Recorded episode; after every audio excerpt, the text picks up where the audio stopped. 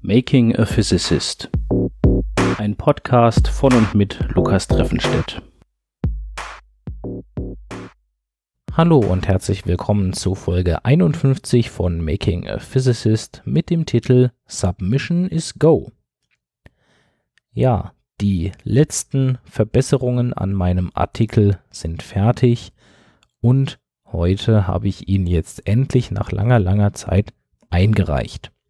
Das Journal, was wir ausgesucht haben für diesen Artikel, heißt Soft Matter und es wird herausgegeben von der Royal Society of Chemistry. Das ist schon ein relativ gutes, hochwertiges Journal und jetzt sind wir gespannt, wie die Leute da auf unseren Artikel reagieren.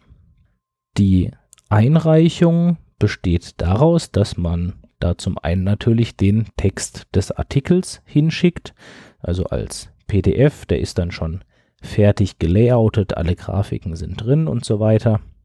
Dann gibt man natürlich den Titel nochmal an. Man gibt ein Abstract an. Das Abstract ist eine kurze Zusammenfassung und eine Übersicht über den Artikel. Dazu kommt dann noch der Cover Letter. Das ist einfach nochmal ein kurzes Anschreiben an den Editor des Journals, wo man eine knappe, wirklich knappe Zusammenfassung der Methode und Ergebnisse des Artikels macht, also der wissenschaftlichen Arbeit, und erklärt, warum diese Arbeit jetzt relevant ist für genau dieses Journal. Jedes Journal hat ja ein gewisses Gebiet, was sie abdecken, einen gewissen Forschungsbereich. Und da achten sie natürlich drauf, dass da nicht irgendwelche Artikel reinkommen, die sich mit was ganz anderem beschäftigen. Parallel zu dieser Einreichung beim Journal werden wir möglicherweise den Artikel auch noch auf einem sogenannten Preprint-Server veröffentlichen. In dem Fall wäre das der Server archive.org, wird geschrieben arxiv.org das ist eine Internetseite, die betrieben wird von der Cornell-Universität. Und dort kann man wissenschaftliche Artikel, die man irgendwo einreichen möchte bei einem Journal, schon mal vor Veröffentlichung. Das ist also dann eine Vorabversion. Es kann also sein, dass sich da noch Änderungen ergeben während des Review-Prozesses. Über den werde ich euch gleich noch ein bisschen was erzählen. Aber andere können sich eben den Artikel schon mal anschauen und auch kommentieren. Wenn wir uns dafür entscheiden, den Artikel dort zu veröffentlichen, dann werde ich euch auch den Link dazu in die Show Notes posten. Dann könnt ihr also da schon mal reinschauen. Der Review-Prozess kommt dann jetzt. Wie läuft das Ganze ab? Zuerst kommt der Artikel mit unserem Anschreiben zum Editor. Der Editor bekommt den Artikel und unser Anschreiben und überprüft dann erstmal, ob der Artikel zum Journal passt, also zu dem Bereich, mit dem sich das Journal beschäftigt und dass es kein absolut grober Unfug ist, natürlich. Wenn der Editor davon überzeugt ist, dass der Artikel so schon halbwegs okay ist, dann kommt er zu einem oder mehreren Reviewern.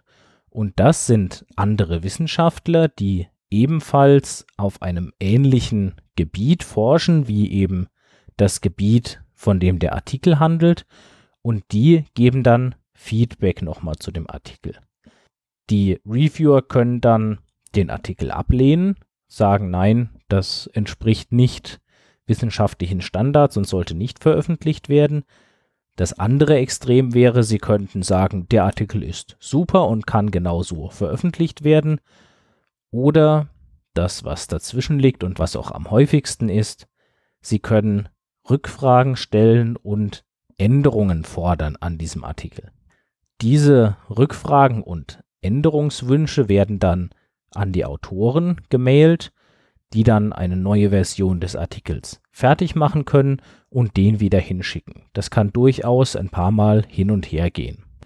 Am Ende sind dann hoffentlich alle Reviewer zufrieden und der Artikel kann veröffentlicht werden.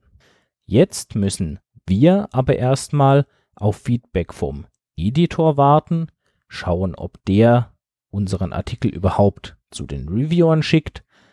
Und da sind wir in den nächsten Tagen sehr gespannt und warten drauf, was sich ergibt. Davon kann ich euch dann hoffentlich in den nächsten Folgen berichten. Bis dahin, macht's gut. Dieser Podcast steht unter einer Creative Commons Lizenz. Das Intro basiert auf dem Stück Robot Physics von Socialbot. Das Stück ist erschienen auf dem Album Family Jewels und steht ebenfalls unter einer Creative Commons Lizenz